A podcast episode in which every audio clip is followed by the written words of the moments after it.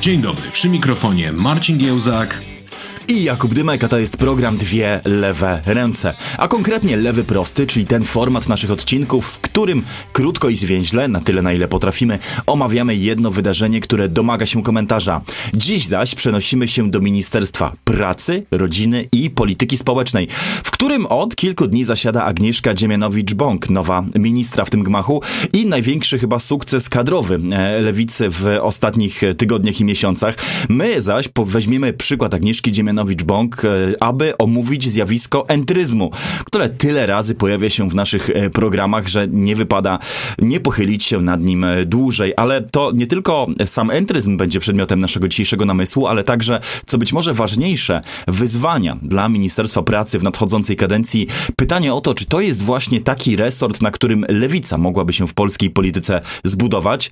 I wreszcie pytanie o to, czy rząd Donalda Tuska, przez to właśnie kto, ową ministrą pracy, rodziny i polityki społecznej będzie rządem bardziej w rzeczy samej społecznym, czy będzie tym samym rządem Platformy, jak każdy poprzedni rząd Platformy, a jedynie z lepszym frontowym, lewicowym zderzakiem na czele. To wszystko w dzisiejszym programie, ale nie byłby on kompletny, gdybyśmy na początek nie zadali tego fundamentalnego pytania. Marcinie, czymże jest ów entryzm, o którym tyle razy w tych programach mówimy? Cieszę się, że upominasz się o tych, którzy grają w DLR Bingo i przywiązują się do bonmotów, które używamy w tym e, programie, więc tłumacząc szybko, krótko i zwięźle, entryzm jest pewną taktyką e, polityczną. Termin ten podebraliśmy trockistom, którzy go wymyślili i praktykowali.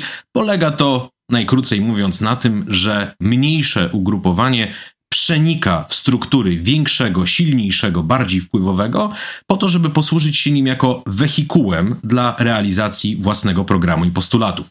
Entryzm w postaci maksymalnej skutkuje swego rodzaju wrogim przejęciem tego większego ugrupowania, albo na przykład jego regionu. Był taki znany przykład, kiedy trockiści przystępując do brytyjskiej partii pracy w latach 70., 80., przejęli na przykład struktury w mieście Liverpool, albo przejęta zostaje organizacja młodzieżowa, Natomiast entryzm w wydaniu bardziej minimalistycznym i zapewne o tym będziemy tutaj mówić, skutkuje jedynie realizacją wybranych postulatów tego mniejszego ugrupowania, które stając na ramionach kolosów może się poczuć wyższe. I w tym rozumieniu, z pewnym przymrużeniem oka oczywiście, zwykliśmy mówić, że entryzm uprawiała Barbara Nowacka przystępując do Koalicji Obywatelskiej, że entrystą był na swój sposób Jan Zygmuntowski, łącząc siły z Agrounią i że wreszcie entrystowska niejako par excellence, sama z siebie jest partia Razem, która przecież powstała jako partia zrodzona z odruchu buntu przeciwko praktyce rządów PO-PSL i z odruchu buntu przeciwko temu, jaką lewicę mieliśmy, przeciwko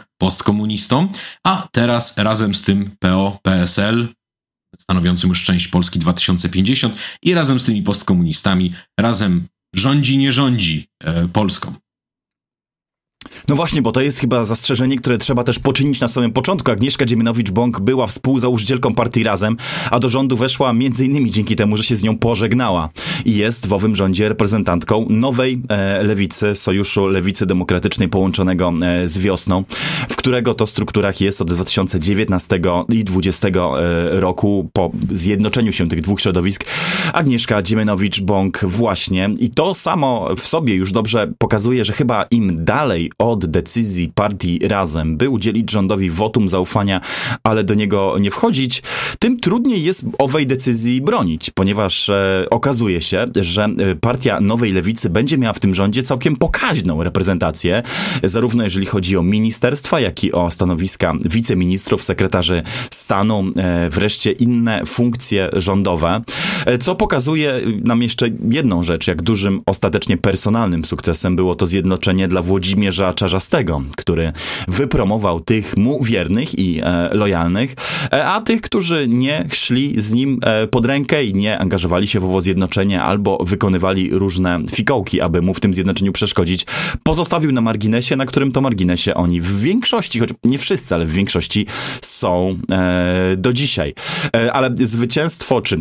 Mm, zwieńczona sukcesem, o tak to ujmę, entrystyczna droga Agnieszki Dziemianowicz-Bąk, to jest sukces jeszcze jednego środowiska, o którym się mówi dużo mniej. Otóż w fundacji imienia Lasala Wrocławskiego, ośrodka lewicowego, który też prowadził taką pracę u podstaw, ponieważ wyobraź sobie, nie spodziewałeś się, że mam to, że mam to pod ręką, mamy ministrę pracy, rodziny i polityki społecznej, która jest współautorką takiej broszury, czy też podręcznika o, wiesz co pokażę, o mój Boże, nie sądziłem, że ta leftkomendacja trafi socjaldemokratycznej aż do, polityce aż do społecznej. serca. Nie no, ja to też, bo to też jest książka, która u mnie e, leży, przeczytana oczywiście, ale leży gdzieś i się, i się kurzy, bo e, perspektyw doprowadzenia socjaldemokratycznej polityki społecznej to w Polsce od lat e, nie było, a tu proszę, polityczka, ale która... to znakomita rzecz. Polityczka, która współtworzyła tę broszurę, ten podręcznik mm, o tym, jak socjaldemokratyczna polityka społeczna będzie wyglądać, będzie mogła sprawdzić się w ministerstwie, które politykę społeczną ma e, w nazwie, a książeczkę tę e, wydała e, fundacja imienia La Sala z Wrocławia właśnie. No, ci, którzy przychodzą na spotkania z nami, ci też znają moją opowieść o tym, jak to porządkowałem grup Ferdynanda Lasala i przechodziło Błagam cię, już nie po raz trzeci. E, I pyta się, mm, przepraszam bardzo, czy to pana rodzina? A ja na to odpowiedziałem, nie, nie, jestem z tych drugich lasalów. A, to przepraszamy bardzo i poszli dalej. No ale wspomniałeś o tym, że rozeszły się drogi Agnieszki Dziemianowicz-Bąk i partii Razem. Być może Agnieszka Dziemianowicz-Bąk nigdy do partii Razem nie pasowała w tym jednym bardzo wąskim sensie, że mm, razemowcy zdają się spełniać najlepiej w byciu recenzentami polityki, w uprawianiu nomen omen krytyki politycznej, natomiast Agnieszka Dziemianowicz-Bąk po prostu chce wziąć część władzy władzy, część odpowiedzialności.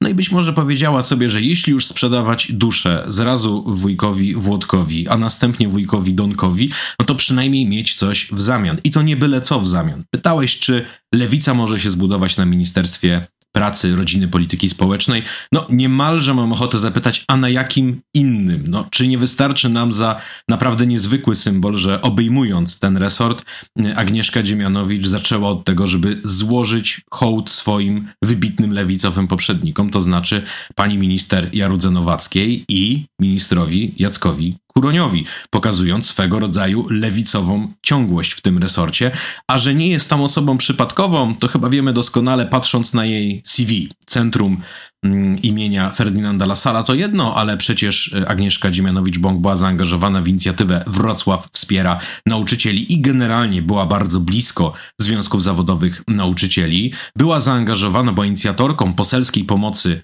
pracowniczej wykorzystywała mandat posła nie tylko do tego, żeby od czasu do czasu zagłosować w Sejmie czy pójść na konferencję prasową, ale do tego, żeby protestować razem z pracownikami przeciwko bezprawnym zaniżeniom wynagrodzeń, przeciwko łamaniu praw pracowniczych, przeciwko utrudnianiu działalności związkowej. Należała też w poprzedniej kadencji Sejmu do zespołu do spraw sytuacji kobiet mm, na rynku pracy, a zatem nie jest to z całą pewnością typowy przykład posła, który dostał ten resort, bo ten resort akurat był wolny. Jest to przykład posła, który, czy posłanki w tym przypadku, która obejmuje resort, który bardzo odpowiada jej zaangażowaniom, zainteresowaniom e, i który stwarza dla niej naprawdę dobre pole do tego, żeby własny program realizować. No ale żeby e, nie było tyle tego lukru w dzisiejszym odcinku, to od razu odniosę się do czegoś, co powiedziałeś przed chwilą o poprzednikach i poprzedniczkach Agnieszki Dziemnowicz-Bąk na tym stanowisku. Zarówno biografię Jacka Kuronia, jak i Jadwigi Narugi Jarugi Nowackiej. Izabeli Jarugi Nowackiej, e, przepraszam, to biografie dla Polski zasłużonej, o których warto pamiętać, ale akurat obydwie te postaci służyły w rządach, o których ciężko powiedzieć, że były bardzo propracownicze. I w tym sensie Agnieszka Dziemianowicz-Bąk nie może być, e, czy nie powinna być kontynuatorką e, swoich poprzedników w Ministerstwie Pracy, lecz kimś, kto z tą tradycją e, niemożności bycia skrępowanym chociażby decyzjami Ministerstwa Finansów po prostu będzie musiał zerwać. E, bo nie wystarczy, jak powiedziałem, powiedziałem także we wstępie do tego odcinka, być takim socjalnym zderzakiem liberałów, a przecież tym byli w historii trzeciej RP ministrowie pracy i polityki społecznej najczęściej ludźmi zredukowanymi do dawania twarzy antyspołecznym reformom kolejnych rządów, tylko kimś, kto tę politykę społeczną nareszcie zacznie prowadzić. I tu od, wiesz, eleganckich konferencji prasowych, gestów uniesionej pięści, e, czerwono-socjaldemokratyczno-społecznej symboliki do realnych działań trzeba jeszcze wykonać ten zdecydowany krok i, i, i tutaj zaczynają się dla Agnieszki Dziemianowicz-Bąk e, schody. Ale gdy mówimy o tym, czy w Ministerstwie Pracy, Rodziny i Polityki Społecznej Lewica może się zbudować, to trzeba powiedzieć o tych wyzwaniach, które przed tym ministerstwem stoją, czy o najważniejszych rzeczach, które tu są niejako do e, załatwienia i ich rzeczywiście jest sporo, jest tu przestrzeń po prostu do merytorycznej pracy, bo my trochę obserwując polskie media mogliśmy zapomnieć w ogóle po co takie ministerstwo jest, bo też przy, przyznajmy uczciwie, ministerstwo to było traktowane bardzo po macoszemu, niezależnie od tego, kto w nim e, zasiadał. Zwykło się traktować je jako taki konieczny, ale niespecjalnie lubiany i zrozumiały element machiny rządu. Po co jakieś ministerstwo? Od pracy. Od pracy to są przedsiębiorcy. E, natomiast w rzeczy samej w tym ministerstwie będą rozstrzygały się kluczowe rzeczy dla polityki społecznej e, najbliższych lat. Rzeczy, które odważa się powiedzieć, zdecydują o tym, jaką twarz będzie miał wobec pracowników, czyli wobec tych dziesiątków milionów Polek i Polaków trzeci rząd Donalda Tuska. To kwestie między innymi babciowego, mm, sztandarowego programu społecznego e, Koalicji Obywatelskiej, ale także... 1500 złotych dla rodzin, dla matek, a może nawet dla babci, jak w nazwie wskazane, którzy potrzebują pomocy przy zajmowaniu się dzieckiem do trzeciego roku życia. Po drugie, kwestia renty wdowiej, e, postulatu, który także moglibyśmy nazwać wielkim sukcesem entryzmu, bo postulatu, który był e, nie w stu konkretach Platformy Obywatelskiej, lecz w programie e, Lewicy, który, jak czytamy od kilku dni na stronach portali, przebił się i zostanie przyjęty jeszcze w tym roku. Przynajmniej takie przecieki z ministerstw i z KPRM-u poszły do prasy. W pierwszej połowie 2024 roku ma zostać przyjęta renta wdowia. Nie wiadomo od kiedy będzie ona wypłacana, natomiast projekt y, jest, gotowość do jego podparcia jest, y, poparcia jest i ministerstwo gotowe jest go e, wdrażać. Renta wdowia, chcesz powiedzieć, czym jest? Zostawiam tobie, ja mam własne punkty. E, renta wdowia, czyli pomysł, aby e, w przypadku śmierci jednego ze współmałżonków drugie miało prawo do e, przynajmniej części emerytury i zarazem, żeby i zatem, żeby nie karać po prostu tych, którzy, którzy stracili partnera i istotny wkład w dochód gospodarstwa domowego, a na który przecież to dochód płacili przez całe swoje ciężko pracujące życie składki. Wreszcie taka rzecz, która będzie bardzo, bardzo istotna w nadchodzącej kadencji, to zarówno wznowienie y, dialogu w sprawie reform świadczeń i ochrony y, osób z niepełnosprawnościami i ich rodzin, to punkt pierwszy, a drugi, być może nawet jeszcze ważniejszy, to w ogóle e, całościowa reforma zabezpieczeń y, dla osób pozostających poza rynkiem pracy, czyli mówiąc kolokwialnie, zasiłków dla bezrobotnych. Uczynienie ich czymś, co nie stygmatyzuje, ale pozwala aktywnie poszukiwać pracy i jest świadczeniem, które w Polsce odnosi swój skutek, czyli pozwala zarówno przeżyć, ale i na rynek pracy e, powrócić, bo dziś po prostu jest ono dysfunkcjonalne. Z jednej strony jest za małe, żeby godnie żyć, z drugiej strony e, mało osób je pobiera, inni zaś rejestrują się w urzędach pracy jako bezrobotni, tylko żeby być ubezpieczeni na czas e, choroby, a więc cały ten system także pilnie domaga się reformy.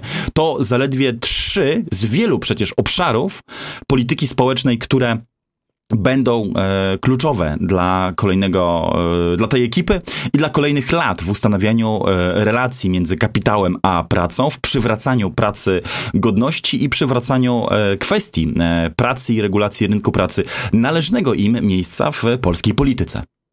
No ja mogę spróbować zaoferować kilka uzupełnień do tego, co powiedziałeś, bo zadań faktycznie jest bardzo dużo i wydaje się, że jedna kadencja to może być mało, żeby to wszystko wdrożyć w życie. Jeszcze mając premiera, który może być tu trudnym współpracownikiem i ministra finansów, bo jak lubimy powtarzać w tym podcaście, w Polsce to nie jest tak, że centrum decyzyjne rządu jest w kancelarii prezesa Rady Ministrów i tam jest jakaś komórka, która trzyma rękę na pieniądzach, tylko trzeba uśmiechać się do ministra finansów, a taka już rola procesowa ministra finansów, że zawsze będzie mówił, że pieniędzy nie ma i nie będzie. Ale przechodząc już do tego, co jest do zrobienia i co musiałaby spróbować zrobić Agnieszka Dziemianowicz-Bąk, współpracując z większością sejmową, tak aby udowodnić, że umiała zrobić partię protestu. Pytanie, czy umie zrobić partię służby publicznej, czy umie być ministrą służby publicznej. A więc, jedna rzecz, o której Jakub wspomniał, to są osoby niepełnosprawne i asystencja. Natychmiast według mnie trzeba wprowadzić jedną kluczową zmianę, wyrwać osoby niepełnosprawne z pułapki rentowej. Trzeba wprowadzić zmianę taką, że można brać rentę i jednocześnie pracować. Podobnie trzeba ułatwić maksymalnie życie osobom opiekującym się mm, niepełnosprawnymi, członkami swoich rodzin, chociażby urlopy wytchnieniowe to oczywista część pakietu, która powinna się tutaj znaleźć. Kolejna sprawa, bez której według mnie ani rusz, podniesienie zasiłku pogrzebowego. Tutaj Donald Tusk mógłby poprawić własny błąd, obniżył go o 40%. To zdetonowało y, subrynek chwilówek poświęcanych wyłącznie na to, żeby ludzie mogli pochować swoich bliskich. Powiedziałbym, że to jest taka kwestia cywilizacyjna, żeby to mm, uporządkować. Jeszcze jedna sprawa, praca platformowa. Mm, coraz więcej ludzi, zarówno obywateli polskich, jak i mm, pracowników y, napływowych, pracowników, którzy są migrantami, y, pracuje na platformach cyfrowych, na świadczy usługi zamawiane poprzez aplikacje, czy to parataksówkowe, czy inne mamy tutaj kompletny bałagan, a są przecież wzorce amerykańskie, europejskie, na których możemy się wzorować. Są dyrektywy Unii Europejskiej, które należałoby wcielić w życie, żeby skończyć z tym, co mm, zresztą kiedyś dyrektor generalny jednego z tych przedsiębiorstw na Polskę nazwał dzikim zachodem, e, który u nas trwa. E, trzeba też moim zdaniem wziąć się za generalną reformę urzędów pracy. Tu powiem coś symetrystycznego. PiS zaczął i PiS miał dużo dobrych odruchów jeśli o te sprawy chodzi. PiS na przykład rozumiał doskonale, że trzeba rozdzielić to, o czym Jakubie mówiłeś, funkcję, nazwijmy to administracyjno-ubezpieczeniową Urzędu Pracy, która powinna być w całości w ZUS-ie, od funkcji, yy, która powinna być istotą tego, czym Urząd Pracy jest. Urząd Pracy powinien pomagać ludziom, wszystkim ludziom, nie tylko bezrobotnym, znajdować pracę, podnosić swoje kwalifikacje, zdobywać kwalifikacje niezbędne, żeby się na rynku pracy odzyskać i powinien swoimi usługami obejmować wszystkich i bezrobotnych, i ludzi, którzy są e, w sytuacji, gdzie nie, nie są ani w toku pozyskiwania e, umiejętności, ani w edukacji, e, ani w szkoleniu zawodowym, ani nie pracują, jak i tym, którzy pracują, ale na przykład przynależą, świadczą pracę w branży schyłkowej i muszą z tej branży prędzej czy później uciekać. Otóż moim zdaniem tu byłaby piękne pole do współpracy między ministrą pracy, a wicepremierem i ministrem cyfryzacji Krzysztofem Gawkowskim, mianowicie rozwijać pisowski program e praca. Moim zdaniem należałoby to wszystko prędzej czy później scedować na sztuczną inteligencję. Należałoby centralny e, rejestr ofert pracy e, automatycznie pozyskiwać ze wszystkich portali. Należałoby kojarzyć oferty pracy automatycznie, to praca ma szukać człowieka, a nie człowiek pracy i należałoby wszystko to przenieść do online'u. Y, nasze urzędy pracy funkcjonują w paradygmacie sprzed 20 lat, gdzie się przychodzi do okienka. Nie tak to już działa w państwach, które są najnowocześniejsze. No i wreszcie należałoby bardzo ułatwić kontakt, w tym również kontakt onlineowy z doradcą kariery, który każdemu obywatelowi pomoże. W ten sposób wzięlibyśmy najnowocześniejsze rozwiązania, które w tej chwili na rynku pracy funkcjonują i oddali je każdemu polskiemu obywatelowi i każdemu polskiemu pracodawcy za darmo. To byłby wielkie cywilizacyjne wręcz osiągnięcie i to jest w zasięgu naszych możliwości. Potrzeba po prostu woli, mm, a w zakresie tego, co PiS przygotował w swoich ustawach, moim zdaniem nic tego kontynuować. Szkoda, że PiSowi to zajęło aż 8 lat, żeby coś przelać na papier. Nowy rząd musi to podjąć i, e, i jechać z tym dalej. Mm, e, no i wreszcie będzie parę takich pytań, powiedziałbym, natury filozoficznej. Czy na przykład e, iść w stronę modelu francuskiego, to znaczy wzmacniać prawa pracownicze vis-a-vis -vis pracodawcy, ale petryfikować rynek pracy, czy pójść w stronę rozwiązań duńskich, czyli mm, mniej, większa łatwość zwolnienia pracownika, ale w zamian za to dużo mocniejsze zabezpieczenie socjalne, model flexicurity. Byłbym ciekaw, co, co nowa ministra uważa, który z tych dwóch modeli jest jej bliższy. Jeżeli chodzi o cyfryzację w resorcie pracy i zaprzęgnięcie AI do obsługi urzędów, to ja bym e, nie był taki hop do przodu i zwrócił uwagę na leżące na drodze takich reform e, pułapki. Nie wiem, czy pamiętasz, gdy wprowadzano podobne rozwiązania w kadencji, gdy ministrem pracy był jeszcze chyba Władysław Kosiniak-Kamysz. To skończyło się tym, że za bardzo, bardzo grube miliony, nie wiem, czy nie było kilkadziesiąt milionów, wdrożono ostatecznie system, który służył temu, żeby algorytmicznie szeregować pracowników czy już poszukujących pracy, przepraszam, według tak zwanych kategorii oddalenia od rynku pracy i mówiąc wprost, po prostu e, niespecjalnie szukać pomocy dla tych, którzy zostali przez system cyfrowy y, określeni jako ci, którzy na rynek pracy raczej nie powrócą. To było, to było takie... No, chyba sobie nie wyobrażasz, że mogłoby tak być za kadencji Agnieszki Dziemianowicz-Bąk.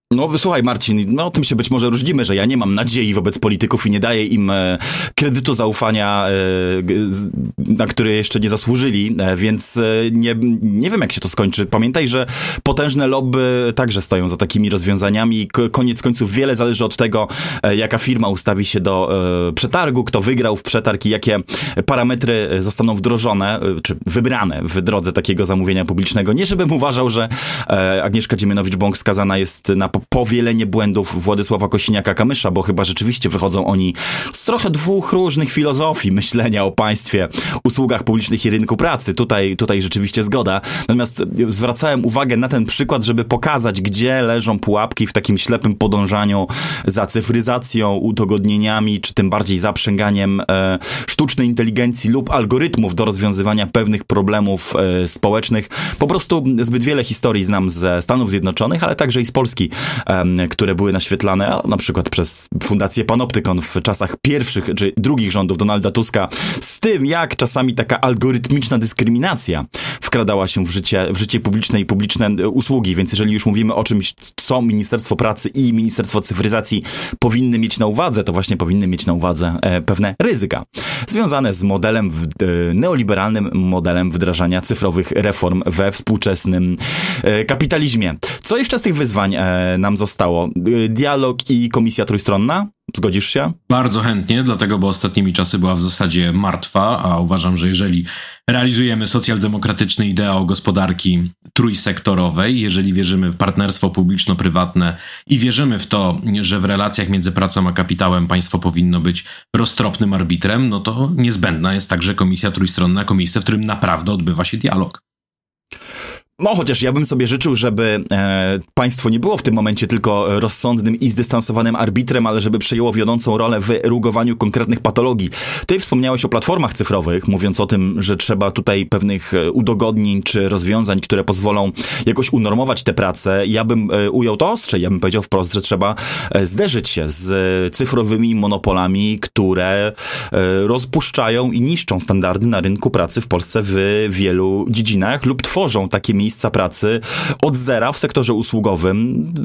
Dostawcy jedzenia, e, kierowcy nie będący taksówkarzami e, i, i generalnie nisko wynagradzane płace usługowe, które są e, stworzone pod model konkurencji niskimi kosztami pracy i, i masowe ściąganie migrantów właśnie. To jest model, który przecież w Polsce nie jest endogenny, tak? To znaczy nie, to nie polscy dostawcy usług wymyślili sobie taki sposób świadczenia usług, lecz został on do Polski zaimportowany, a, kolej, a te wielkie korporacje mają przecież ambicje, żeby przejmować kolejne dziedziny e, życia i prywatyzować kolejne segmenty usług niegdyś publicznych w Polsce.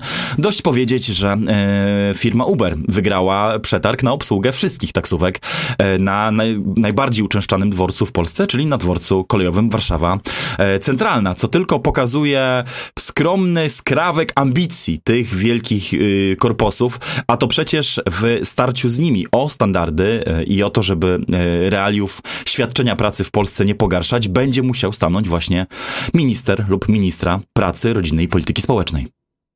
No, nie mamy w Polsce ministra do spraw imigracji i integracji. Myślę, że kiedyś się go doczekamy, ale dopóki go nie ma, to ktoś inny musi realizować, czy szereg innych resortów muszą realizować działania, które byłyby dla takiego ministerstwa właściwe. Minister pracy tutaj też będzie mieć ręce pełne roboty, czy ministra w tym konkretnym przypadku, ponieważ trzeba będzie ze sobą pogodzić dwie pozornie wykluczające się aspiracje. To znaczy, z jednej strony prowadzić ludzką, humanitarną i przyzwoitą politykę, która będzie wychodzić naprzeciw napływowym pracownikom i sprawiać, żeby dobrze się w Polsce czuli, żeby byli szybko, sprawnie i uczciwie obsługiwani w urzędach i żeby stworzyć im optymalne warunki do tego, żeby w naszym kraju pracować. Mm, trzeba będzie też zadbać o rzecz, która jest nieprawdopodobnie trudna i w większości krajów się nigdy nie udała, to znaczy o równomierne rozłożenie ludności napływowej po różnych segmentach rynku pracy. Innymi słowy, żeby nie powstał posegmentowany rynek pracy w taki sposób, że praca dobrze opłacana, prestiżowa i w ogóle znakomita,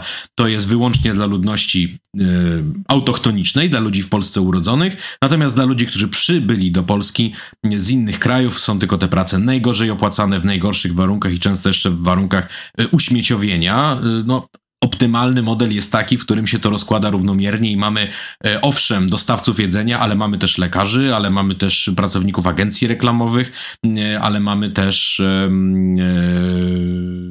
kierowców i, i generalnie e, to jest dobre i dla nas, ponieważ jeżeli jakaś branża jest w całości zdominowana przez imigrantów, to jeśli oni wyjadą, to branża się załamie, ale to jest też dobre dla tych, którzy do Polski przyjeżdżają, ponieważ nie tworzą się zawodowe getta, nie czują się wykluczeni, nie czują się gorzej traktowani. Arcyważna rzecz, trudna do zrobienia, trzeba tutaj skoordynowania wielu polityk, no a jednocześnie trzeba wiedzieć, kiedy postawić tamę, e, ponieważ sukces polityki imigracyjnej zawsze zależy od tego, ilu ludzi przyjeżdża i w jakim tempie. Ta ilość i to tempo muszą być skorelowane ze zdolnością państwa i siłą jego instytucji do tego, żeby owych ludzi integrować. Um, kolejne ogromne wyzwanie. To oczywiście nie jest też wyłączna kompetencja Ministerstwa Pracy, bo mamy w Polsce i Urząd do Spraw Cudzoziemców, i Ministerstwo Spraw Zagranicznych, i wiele innych instytucji, e, które rzeczywiście pewne rozproszone czy rozdzielone elementy polityki migracyjnej organizują w naszym kraju i to fakt. A ja zakończę e, wracając do aspektu, który się pojawił wcześniej w naszej e, rozmowie, czyli do aspektu taktyk politycznych. Bo tutaj widzimy doskonale na pytaniu o tym, czy lewica może się zbudować na Ministerstwie Pracy, zderzenie dwóch modeli funkcjonowania w polityce, które można przypisać z jednej strony Adrianowi Zandbergowi, a z drugiej strony Agnieszce Dziemianowicz-Bąk. Lider partii Razem nie bije się o stanowiska, nie domaga ich, e, nie, nie, domaga się ich, nie kandyduje w wyborach prezydenckich, jak ujawniła niedawno Anna Maria Żukowska, nawet podobno odmawia takiego udziału. Z drugiej zaś e, strony e, Agnieszka Dziemianowicz-Bąk nie tylko bije się, ale można mieć wrażenie, że wzięłaby każdy resort, czy każdą, każde stanowisko, każdy, każde wyzwanie rządowe, jakie zostałoby jej rzucone, bo tak rozumie swoją drogę polityczną i tak chce budować swoją pozycję. I tak też dla państwa polskiego chce pracować. A ja z kolei skończę w ten sposób. E, po części sama Agnieszka Dziemianowicz-Bąk jest wydarzeniem w takim rozumieniu, że jej chyba bardziej niż jakiemukolwiek innemu członkowi rządu Donalda Tuska media poświęciły tak wiele uwagi i to ze wszystkich niewłaściwych powodów, chociażby żeby pospierać się o koszulkę, którą założyła trzy lata temu, raczej niż porozmawiać merytorycznie na każdą z tych spraw, które my właśnie poruszyliśmy. Ale często tutaj płaczemy za lewicą ludową, za lewicą, która zajmuje się sprawami, które są bliskie Polkom i Polakom, są naprawdę ważne dla ludzi pracy. No więc ja raczej niż tą koszulkę nieszczęsną podpowiem inny obrazek. Oto ministra pracy, świeżo co obejmując swój resort przy, przybywa do centrali związków zawodowych na spotkanie opłatkowe. No jeśli to nie jest lewica ludowa i socjalkonserwatyzm, który się wielu marzy, to nie wiem, co nim miałoby być. I to powiedziawszy, możemy podziękować za dzisiejszy odcinek e, i Cóż, zachęcić Was do zajrzenia na patronite.dlr, gdzie możecie wesprzeć powstawanie kolejnych odcinków w tym formacie, jak i dołożyć swoją cegiełkę do e, naszego zobowiązania stworzenia pierwszego niezależnego, obiektywnego e, i prawdziwie oddolnego medium po e, lewej stronie. E, zróbcie to, zróbcie nam i sobie ten prezent przed nadchodzącymi e, świętami. Nie będziecie e, żałować. To powiedziawszy, mogę się już serdecznie pożegnać i podziękować za dzisiejszy odcinek. Mówiłem to ja, Jakub Dymek. Dzięki oraz ja. Do usłyszenia niebawem. Marcin Giełzak. Bardzo dziękujemy za waszą życzliwą uwagę. Dzięki.